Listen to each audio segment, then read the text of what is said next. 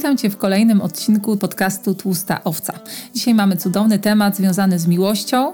E, ten temat jest mi szczególnie bliski i przyznam Ci się, że rozpoczęłam nagrywanie tego podcastu właśnie mając na myśli to, aby uczyć się miłości, żeby mówić o miłości, żeby dostrzegać różne aspekty miłości, żeby zapraszać też ludzi, którzy czynią postępy w miłości i pokażą nam jakiś wymiar, którego jeszcze może nie znamy, albo nie umiemy sobie w takim naszym codziennym życiu go wyobrazić. A jeżeli ktoś już żyje w ten sposób, to jego świadectwo, jego doświadczenia są wtedy dla nas bardzo cenne. Dzisiaj będę mówiła na temat miłości, ale również e, o ziębłości w kościele. Skąd to się bierze, że pewne kościoły, pewne wspólnoty są ciepłe, jak rodzina, a inne z kolei to takie zimne budynki, do których tylko można wejść i wyjść, i żadna relacja tutaj się nie nawiąże.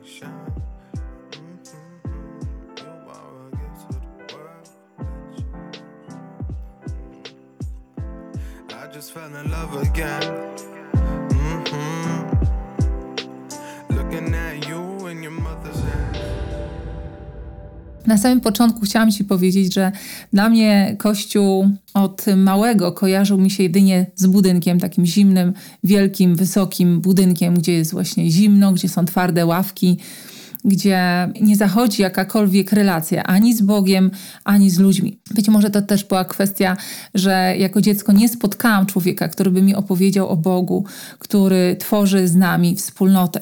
Dopiero kiedy się nawróciłam i trafiłam do wspólnoty, która żyła biblijnie, e, która starała się kochać Boga i doświadczała tej miłości, i później starała się również okazywać sobie nawzajem miłość, to otworzyły mi się oczy, że Kościół to nie jest budynek, że Kościół to jest rodzina.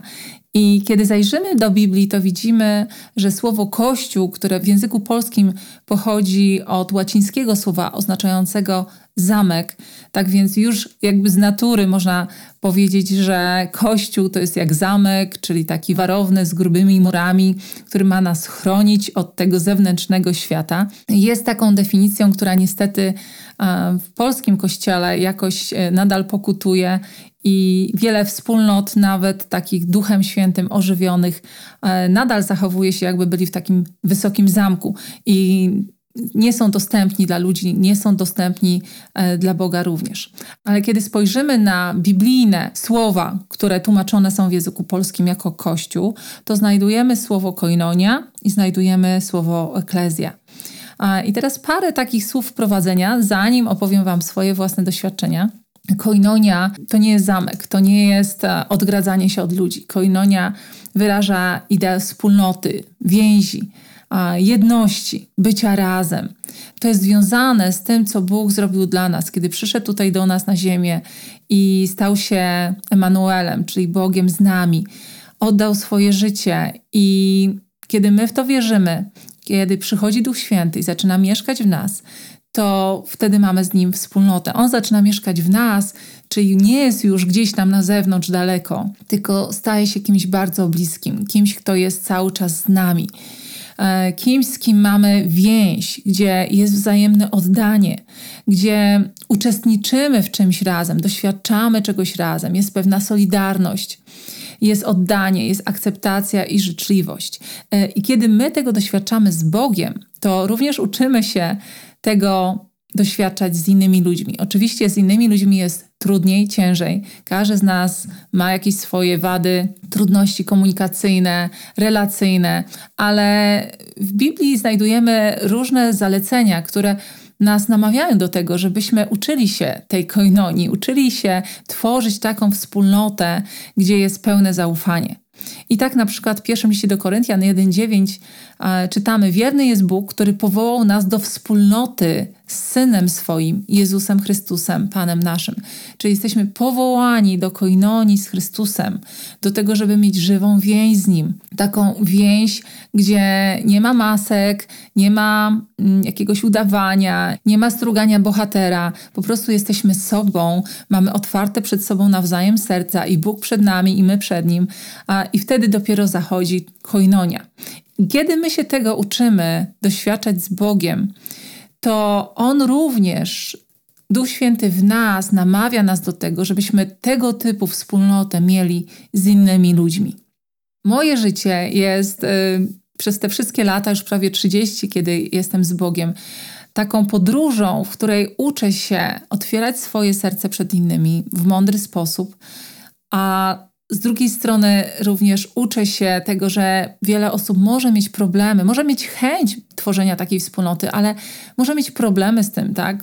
które są związane z dzieciństwem, z przeszłością, y, również z teologią, z niewłaściwym zrozumieniem tego, jaki jest Bóg i czego On od nas oczekuje.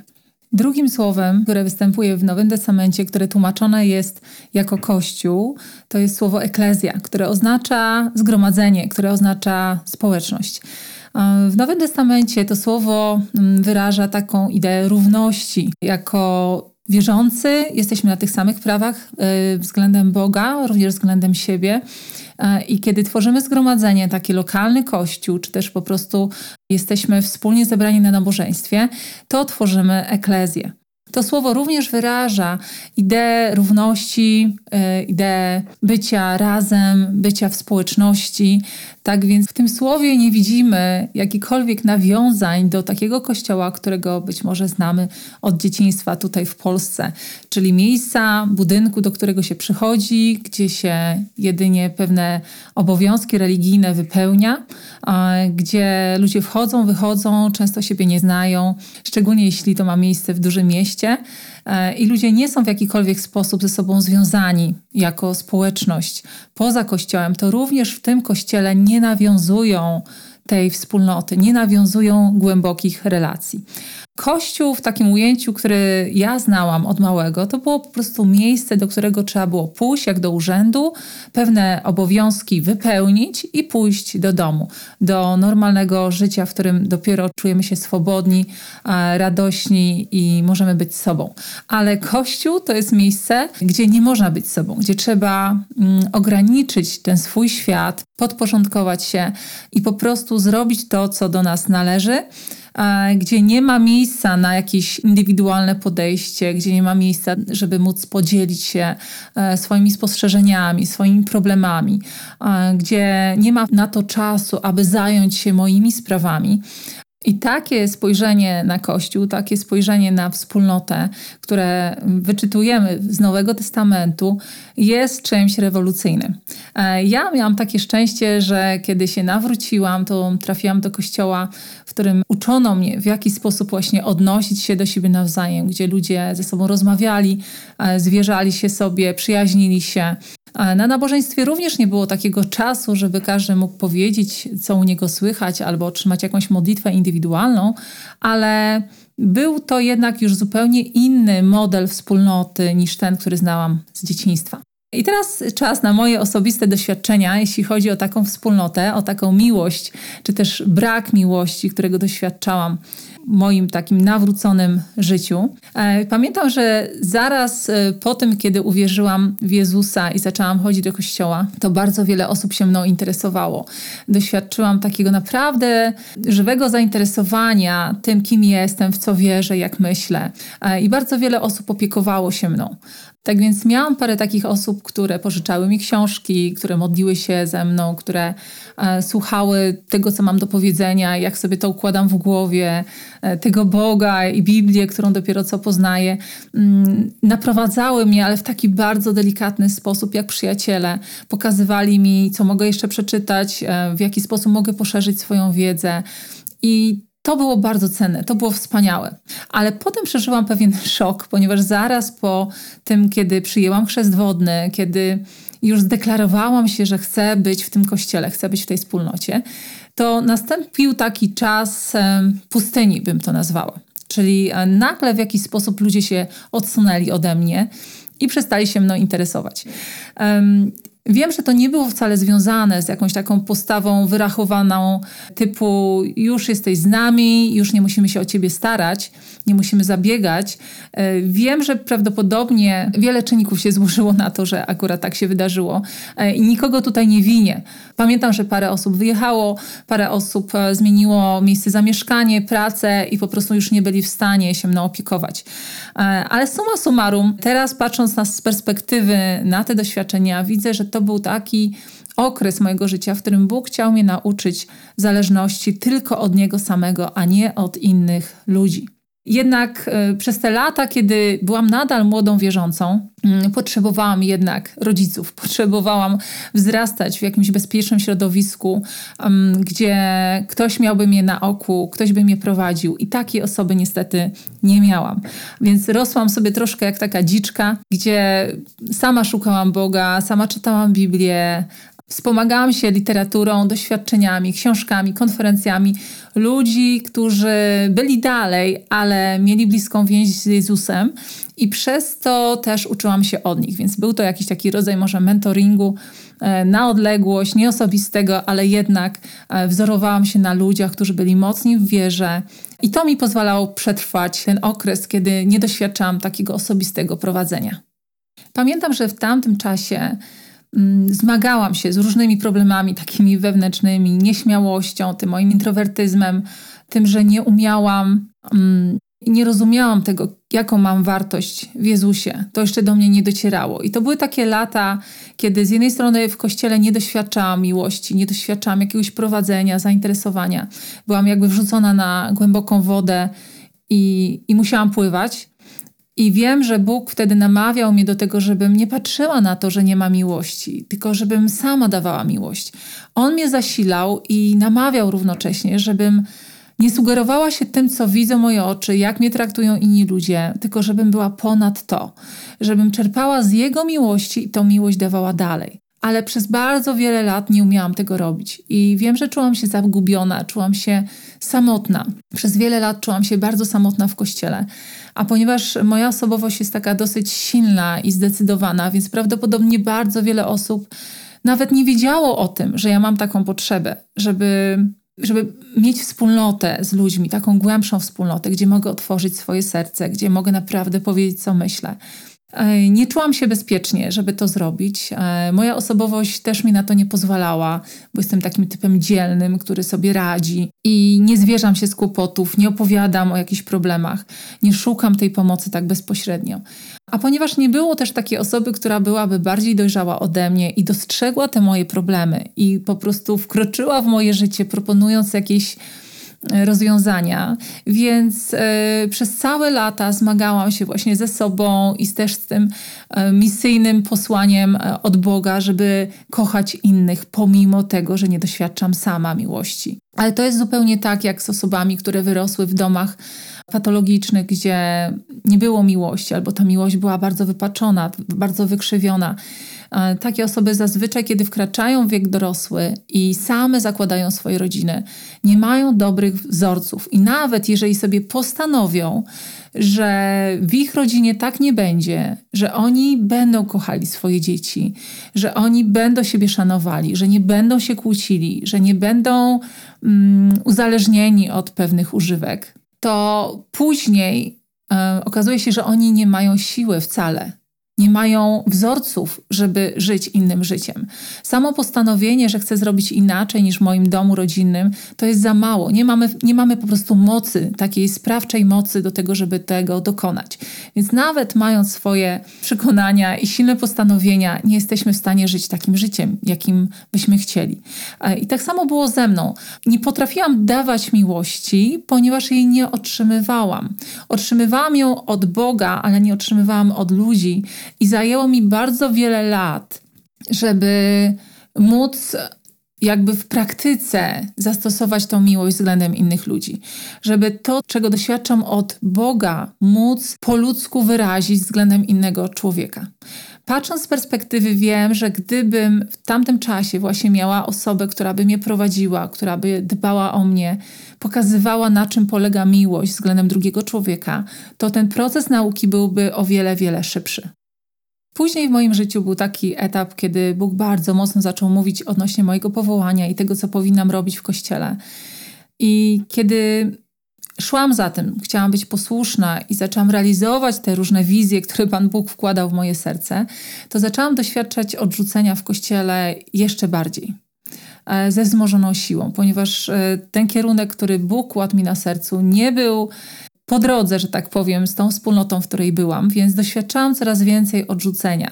Wiele osób zaczęło mnie traktować jako kogoś, kto jest jakimś wywrotowcem, jakimś odstępcą, kimś, kto jest zwiedzony, który nie rozumie e, misji Kościoła.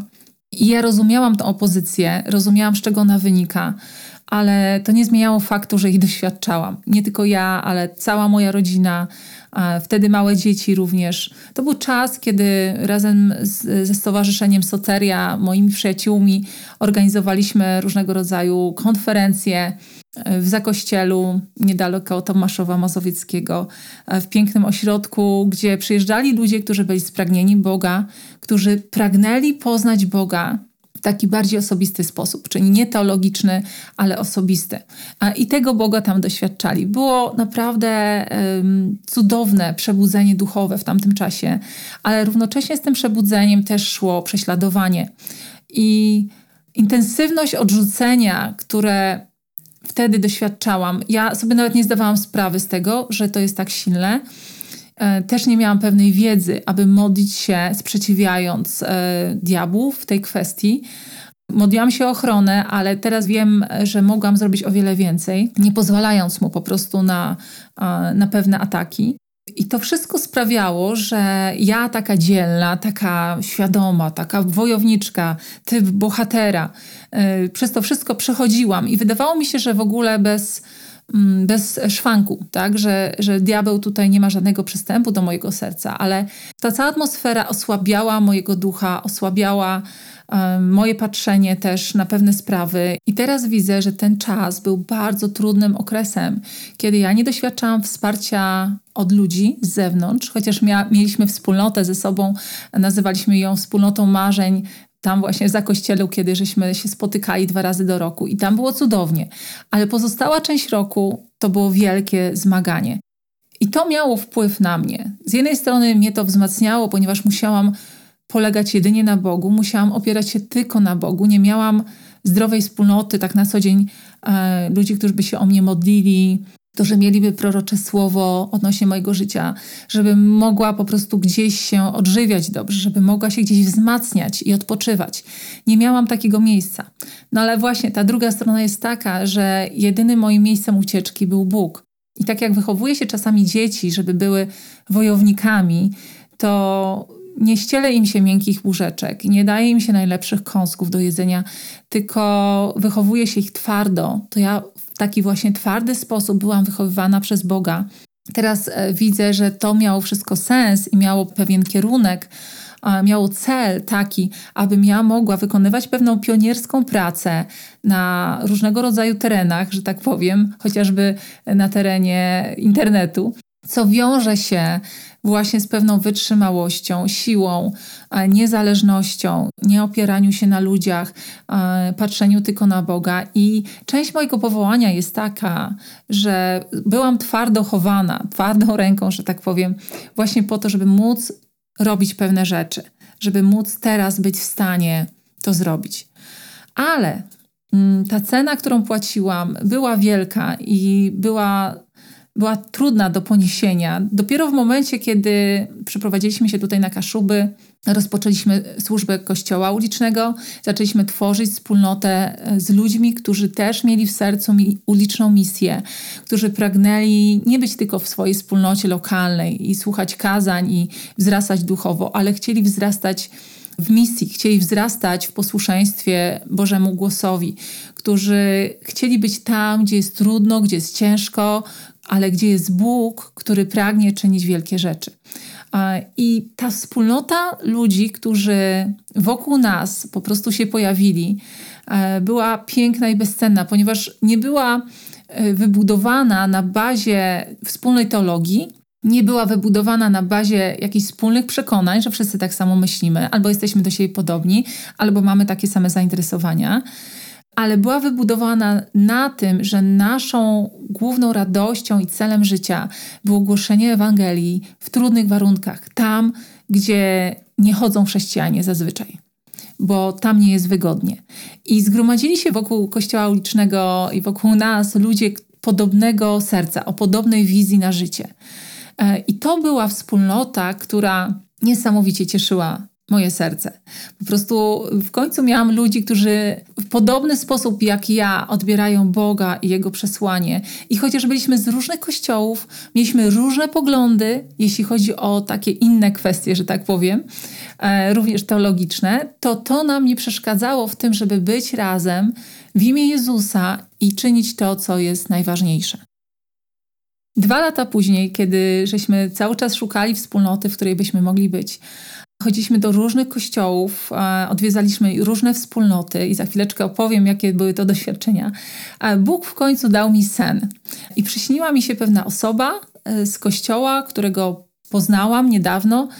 I zrozumiałam, że Bóg kieruje nas właśnie do tej wspólnoty, żeby być tam, gdzie jest ta osoba.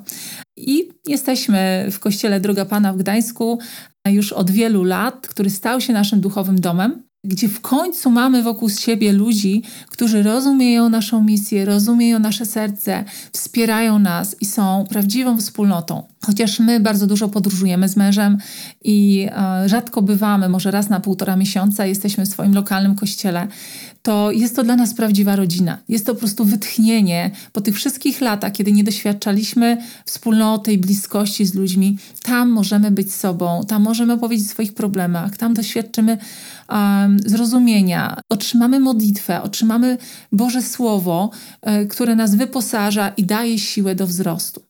Zanim żeśmy trafili do drogi Pana, zanim żeśmy odkryli, że istnieją w ogóle takie miejsca, gdzie możemy czuć się jak w rodzinie, to mieliśmy po drodze bardzo wiele różnych przygód. Lubiliśmy odwiedzać różne kościoły, żeby zobaczyć, jak ludzie wierzą, żeby zobaczyć, w jaki sposób praktykują swoją wiarę. I gdziekolwiek nie byliśmy, nie tylko tutaj lokalnie w Gdańsku, ale kiedy podróżowaliśmy e, czy w Anglii, czy w Stanach Zjednoczonych, to również tam odwiedzaliśmy kościoły. Chcieliśmy zobaczyć, w jaki sposób można być chrześcijaninem i to, co nie jest określone w Biblii, w jaki sposób ma przebiegać nabożeństwo, w jaki sposób ma przebiegać e, relacja pomiędzy osobami, członkami Kościoła, jak to robią po prostu inni ludzie. I mając różne y, doświadczenia, również tam za granicą, ale w Polsce też, zaobserwowaliśmy, że są kościoły, są wspólnoty, które są otwarte na nowych ludzi. Kiedy my przychodziliśmy jako nowi goście, którzy szukają wspólnoty, to były kościoły, które po prostu nas witały. Były osoby albo osoby, które były wyznaczone, takie tacy witacze można ich nazwać, które miały dyżur, żeby zauważać nowe osoby, które się pojawiają na nabożeństwie i po prostu się nimi opiekować. E, zapytać, e, skąd jesteście, co tutaj robicie. I może chcielibyście, żeby Wam pokazać coś w tym kościele, może chcecie, żeby Wam coś wytłumaczyć. Takie osoby, które by asystowały Tobie podczas tego pierwszego spotkania, pierwszego bycia pobytu y, w danym kościele. I to było bardzo sympatyczne. Jeszcze bardziej sympatyczne były takie miejsca, w których nie było y, przydzielonych witaczy, ale były osoby, które w naturalny sposób zauważały innych, miały misyjne serce, miały podejście sługi, których jest tutaj na tym nabożeństwie nie po to, żeby tylko brać, ale po to, żeby dawać, żeby służyć. Miały oko, że tak powiem, na osoby, nie tylko te, które są pierwszy raz, ale też osoby, które są smutne, które są przygnębione, które właśnie teraz potrzebują podniesienia. I to już jest taki poziom, jeszcze poziom wyżej, kiedy chrześcijanie wzrastają w dojrzałości, rozumieją, że nie są tylko po to, żeby brać. Nie są tacy biedni, jak im się wydaje, bo my zazwyczaj o sobie tak myślimy, że jestem taki biedny, jestem tak przytłoczony problemami, mam tak wiele na głowie, że nie jestem w stanie jeszcze myśleć o innych ludziach, jeszcze zająć się kimś innym. Ale kiedy w kościele jest właściwe nauczanie na ten temat, właściwe akcenty są kładzone, kiedy pastor, ksiądz, e, duszpasterz ma na uwadze to, by zauważać ludzi, by kochać ludzi, by sprawiać, by ci ludzie czuli się bezpieczni, czuli się akceptowani, e, mile widziani w danym miejscu. I jest tego typu nauczanie, jest akcent kładziony na to, to e, szybciej wzrasta taki kościół właśnie w miłości. Jest to coś, co trzeba mieć na uwadze, nie zdając się tylko na to, że to w spontaniczny sposób się okaże. U niektórych osób rzeczywiście to tak się dzieje, że kiedy e, spędzają czas z Bogiem, zaczynają dostrzegać pewne zależności i szybko w tej miłości robią postępy. Ale innym ludziom trzeba pokazać, trzeba ich poprowadzić, dać im jakiś pomysł, co oni by mogli zrobić. Przez te wszystkie lata, kiedy byliśmy również w kościołach, które nazywam wejść i wyjść, to znaczy takie miejsca, gdzie jest zimno jak na cmentarzu, gdzie nikt się tobą nie, nie interesuje, po prostu możesz nawet sam podchodzić do pewnych grupek przyjaciół, ludzi, którzy już tam się znają dłużej, a oni i tak nie będą reagowali na Twoją obecność i tak się Tobą nie zajmą. E, w takich miejscach zauważyłam, że być może um, jest brak nauczania, to z pewnością na ten temat. Być może nawet sam duszpasterz, nawet sam lider w tym kościele nie jest taką osobą, która ma na uwadze nowych ludzi, innych ludzi. E, ale również to może wynikać z tego, że ludzie są niedowartościowani, są nieśmiali, nie wiedzą w jaki sposób mogliby pomóc innym, albo nie mogą sobie wyobrazić tego, że jak ktoś przychodzi po raz pierwszy, to czuje się zagubiony i potrzebuje opiekuna, potrzebuje przewodnika. Yy, oczywiście nie chcę tutaj usprawiedliwiać tego, ja tylko rozumiem, skąd to się bierze. Jesteśmy Bożymi dziećmi. Jeżeli doświadczyliśmy Chrystusa, jeżeli doświadczyliśmy Jego miłości, to musimy być też takimi ludźmi, którzy przekazują tą miłość dalej, bo inaczej nie będzie przepływu i nie będziemy wzrastać. Będziemy jak takie mumie i czasami kościoły wyglądają jak muzeum. Wchodzisz, oglądasz, ale nie ma tam życia.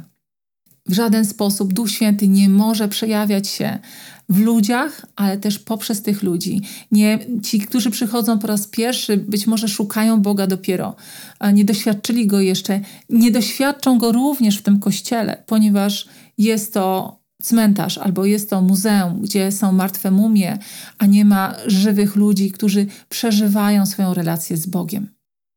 Kiedy po raz pierwszy trafiłam do takiego kościoła, gdzie byli nawróceni ludzie, to zauważyłam, że oni żyli Bogiem. Oni opowiadali sobie nawzajem o tym, co dzisiaj przeczytali w Biblii, co Bóg im powiedział, jaki mieli sen, gdzie Bóg ich prowadzi.